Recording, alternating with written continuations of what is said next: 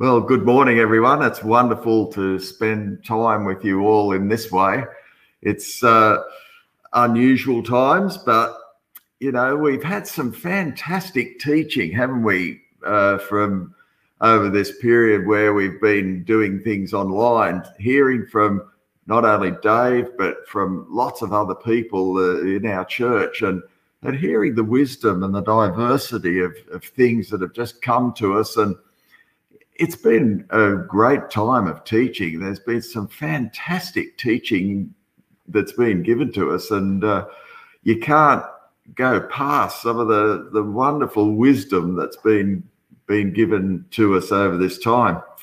Now, when Dave uh, preached last week, he, he, as he said, he preached on Romans 14, and it was uh, trying to get to grips about an issue, of course, and that was about the food, as Dave mentioned. And uh, it was, you know, something that was sort of breaking the church apart. What should we eat? What should we eat? And all that sort of stuff. And and uh, there was a, a worry that, you know, there was this almost a fear that that would divide the church and uh, but Paul wanted to say you've got to come together over this. You've got to got to stop being in conflict over these things that really don't matter that much. He said, don't put stumbling blocks in, in the way of each other uh, because you want to argue about minor things. Let's let's focus on those things that are more important. And uh, he goes on to to look at saying, look, it's it's not about what is good for you, it's about what's good for others. And he wants to emphasize that because he's really positive. Just to remind you what he said in, in 1419, he said, So then let us pursue the things which make for peace and the building up of one another. You see, he was he was concerned that we were dividing, or they were dividing over something that shouldn't have divided them. Now, that's the context in which I'm going to look at, at Romans 15. Uh, Dave said to me, Could you unpack Romans 15? Well, I'd be here for hours if I was trying to unpack all of Romans 15. So I'm just going to, to concentrate on a few of the first parts of that, about up to verse 13. And uh, so, as we focus on, say, Romans 15 and just verses 1 to 13, uh, we got to remember that what the rest of the chapter was about was was uh, Paul was saying to them, "Well, you you guys at, at Rome, Rome, you you I know you've got your differences, but you're going okay. There's, there's no. I'm really happy with your progress and in the faith, and things are looking pretty good there. So he's not really going crook up them and saying, "Oh, you shouldn't be doing this," because he seems to understand that, you know, you've got a, a difficult thing happening here. You've got two lots of cultures coming together. You've got the Jewish culture, and you've got the the culture of Roman people, and they're coming together in in what they should eat and how do we deal with that. And seeing he's trying to say, well, it's not that important. And uh, he goes on to to say to them later in that chapter that look, I haven't been to Rome yet, but oh, I'm so anxious to get there. I want to see you guys. I want to really uh, uh, communicate more of some of the things that God's been laying on my heart. And then he said, I want to go off to Spain as well. So he had real big ideas. He, he never gets to Spain that we know of. Some people think he did, but uh, he doesn't actually get there uh, uh, because we, we know that he finds his end in Rome. But nevertheless, he ends up in Rome in a different way that he thought uh, in, in, a prison. But I would, would like you, if you, you got your Bibles with you, to, to have a look at uh, Romans uh, chapter 15, and we'll just look at the first verses. Uh, I'm going to read to you from uh, the uh, Passion Translation. And we'll just read a few of those verses now. And he says this Now, those who are mature in their faith can easily be recognized, for they don't live to please themselves, but have learned to patiently embrace others in their maturity, immaturity. Our goal must be to empower others to do what is right and good for them and to bring them to spiritual maturity. For not even the most powerful one of all, the anointed one, lived to please himself. His life fulfilled the scripture. His life fulfilled the scripture. Talking about Jesus, not even Jesus lived to, to please himself. He lived to please others. He lived to, to help others. He was a servant. He has he was the, the servant king. As I read this, I, I want to share with you a little bit of um, my own history. And I'm really talking history because I want to go back to 1964 I was a young boy of nine years of age and uh, at school, and we had the athletics carnival coming up. And uh, I remember standing in the assembly and and the old teacher there. Now, when I think about it, he was probably coming from uh, having served in the Second World War.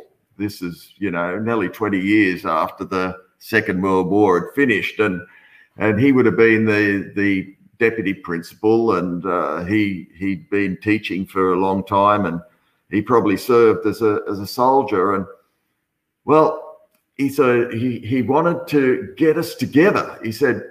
You know, we all have our athletes amongst us, and there's all those ones that are good at this and good at that, and the, the sprinters and the long runners and all those sorts of things. He said, I want to get you all together. So he got us all together, all right. He said, You're going to march. Now, you can imagine a soldier would probably think that marching is a good thing.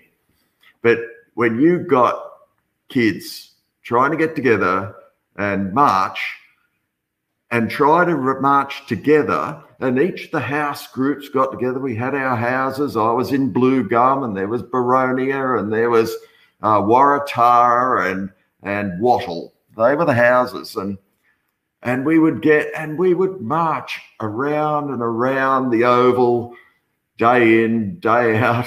it felt like it to me, and uh, and we'd have the the teachers walking alongside us and get into step, you know, get into step. And I'd be doing these crazy little shuffles trying to get into step. And well, you know, I wasn't that good, but at least we were doing it together. And there were the, the ones that were great amongst us that were great runners, but they had to do it just as much as those who didn't. I suppose the guy that thought up the idea for us to march was uh, working from his military background. And, uh, it, but it was important. He said, the one thing you've got to remember marching requires unity.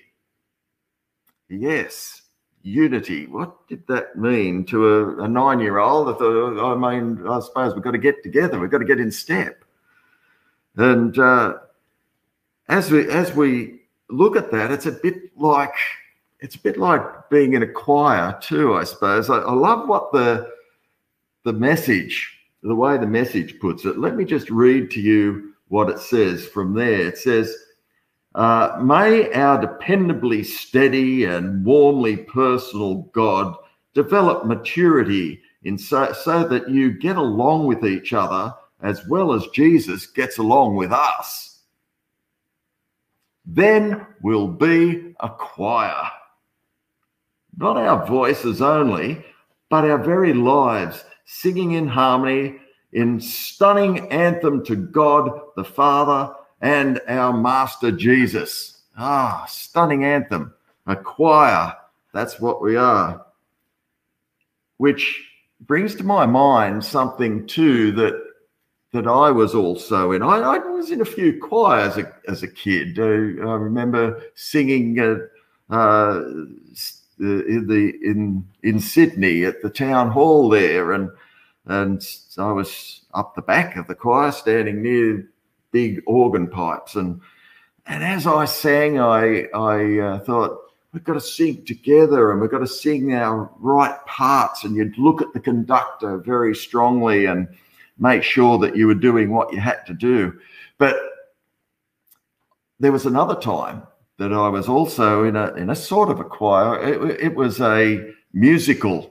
Uh, by this time, I'd become a Christian, and uh, it was the mid seventies, uh, and it was called "I'm Here, God's Here, Now We Can Start."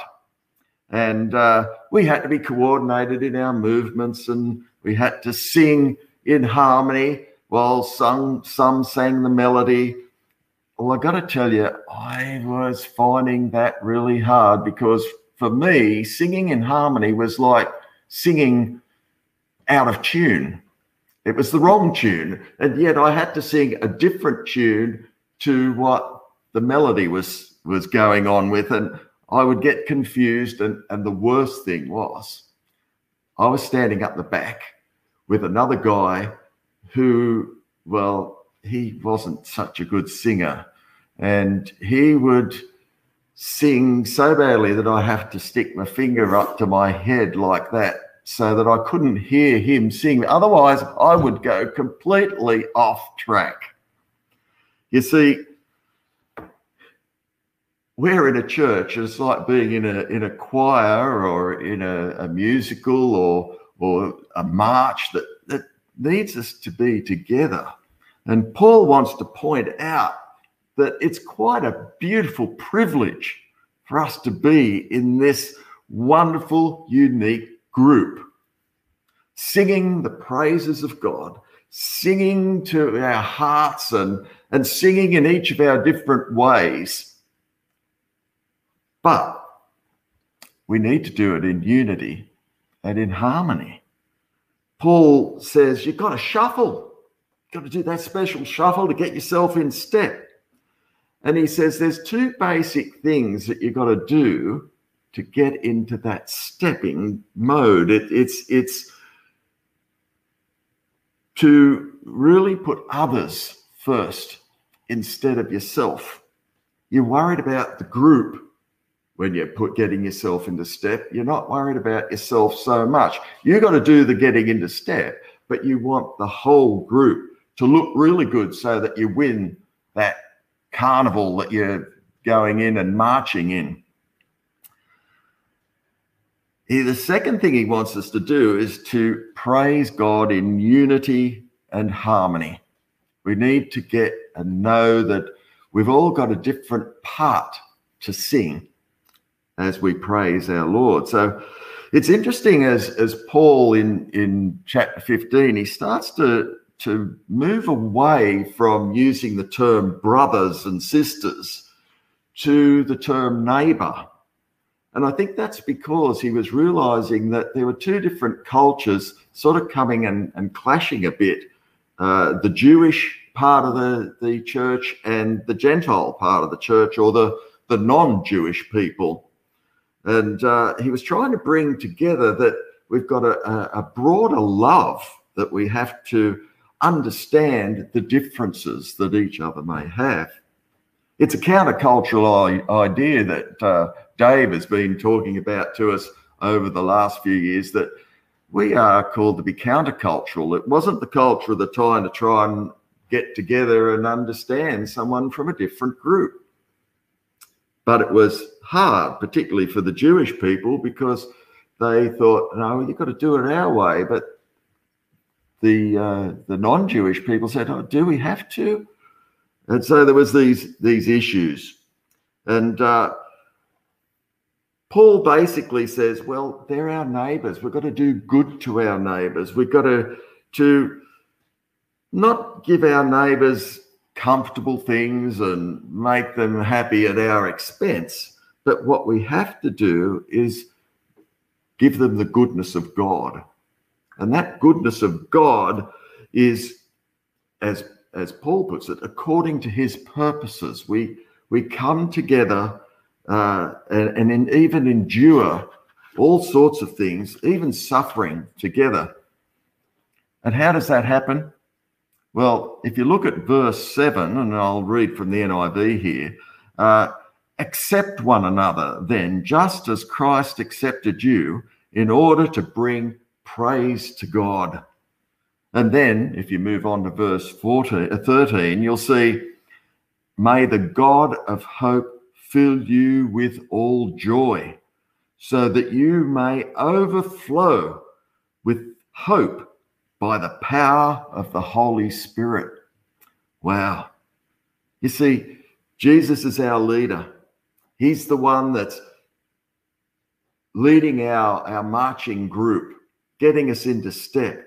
He is the one who is the conductor of our choir.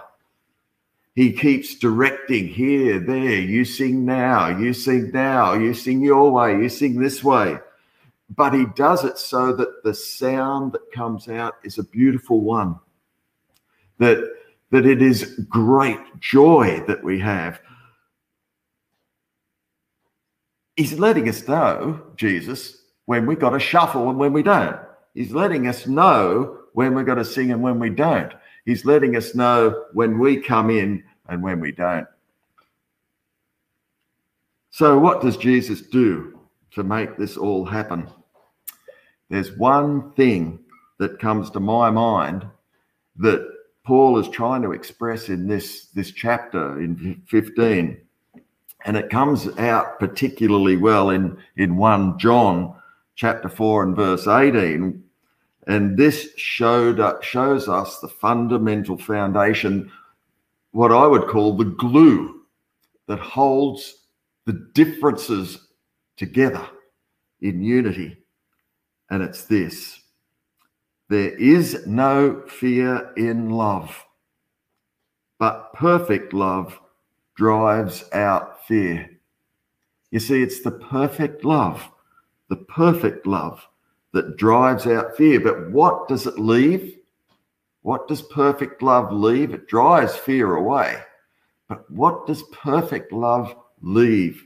It leaves us with a soil, a ground, an earth in which our faith can grow, in which our hope is nurtured, in which our unity sprouts.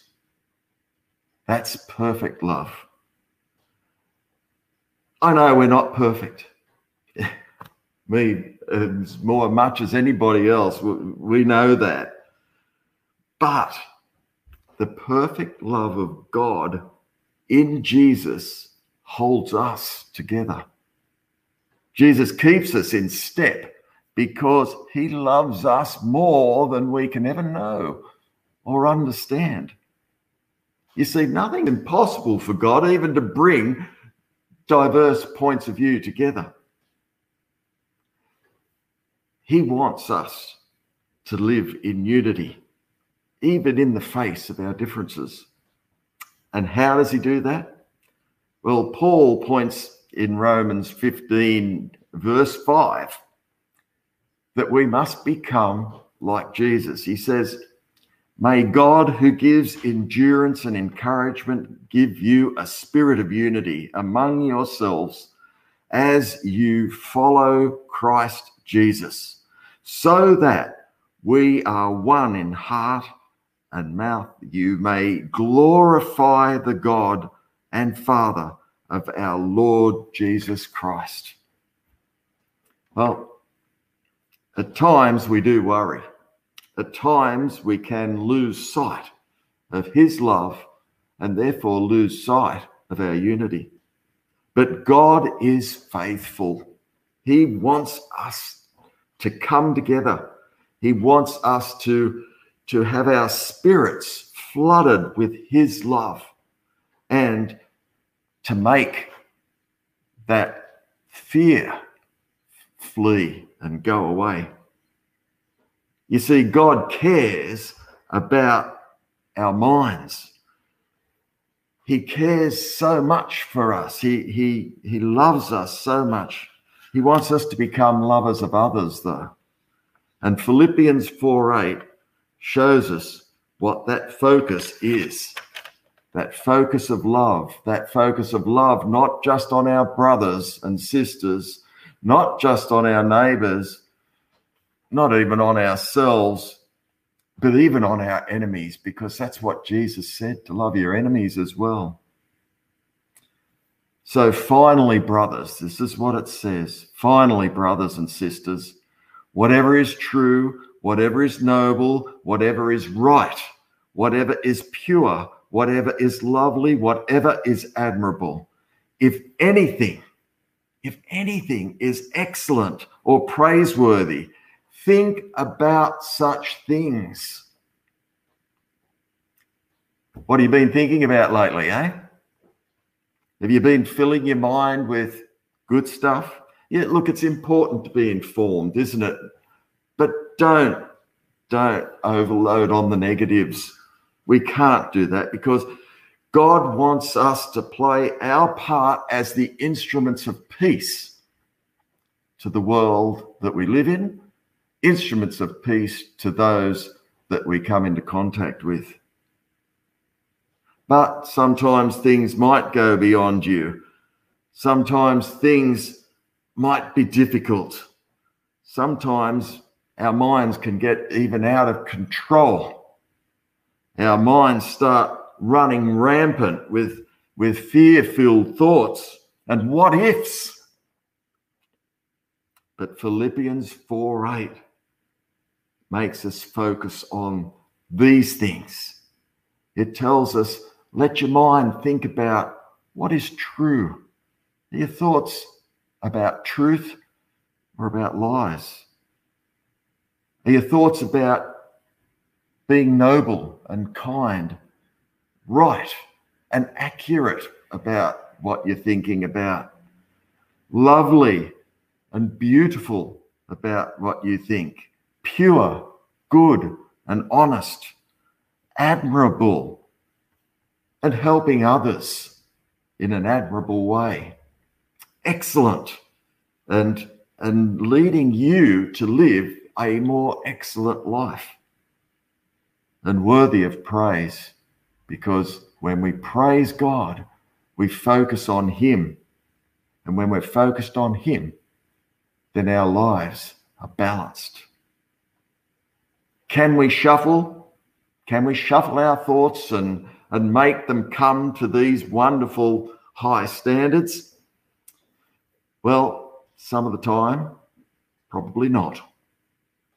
But God's perfect love covers you so that we can work together in the body of Christ. Let's bring that good news to others. That's what we're called to do. It's what we're called to do. Bring good news in a world that's full of bad news. And may the rest of the world know that we are Christians by our love. There's an old song that we used to sing at church many years ago, and it begins with these words. And I leave you with these words to, to contemplate. We are one in the Spirit. We are one in the Lord. We are one in the Spirit. We are one in the Lord. And we pray that all unity may one by day be restored. And they'll know we are Christians by our love, by our love. Yes, they'll know we are Christians by our love. Amen. And God bless you. And may that be the prayer that you pray today, that they will know we are Christians by our love. And remember that love brings us into a place of unity.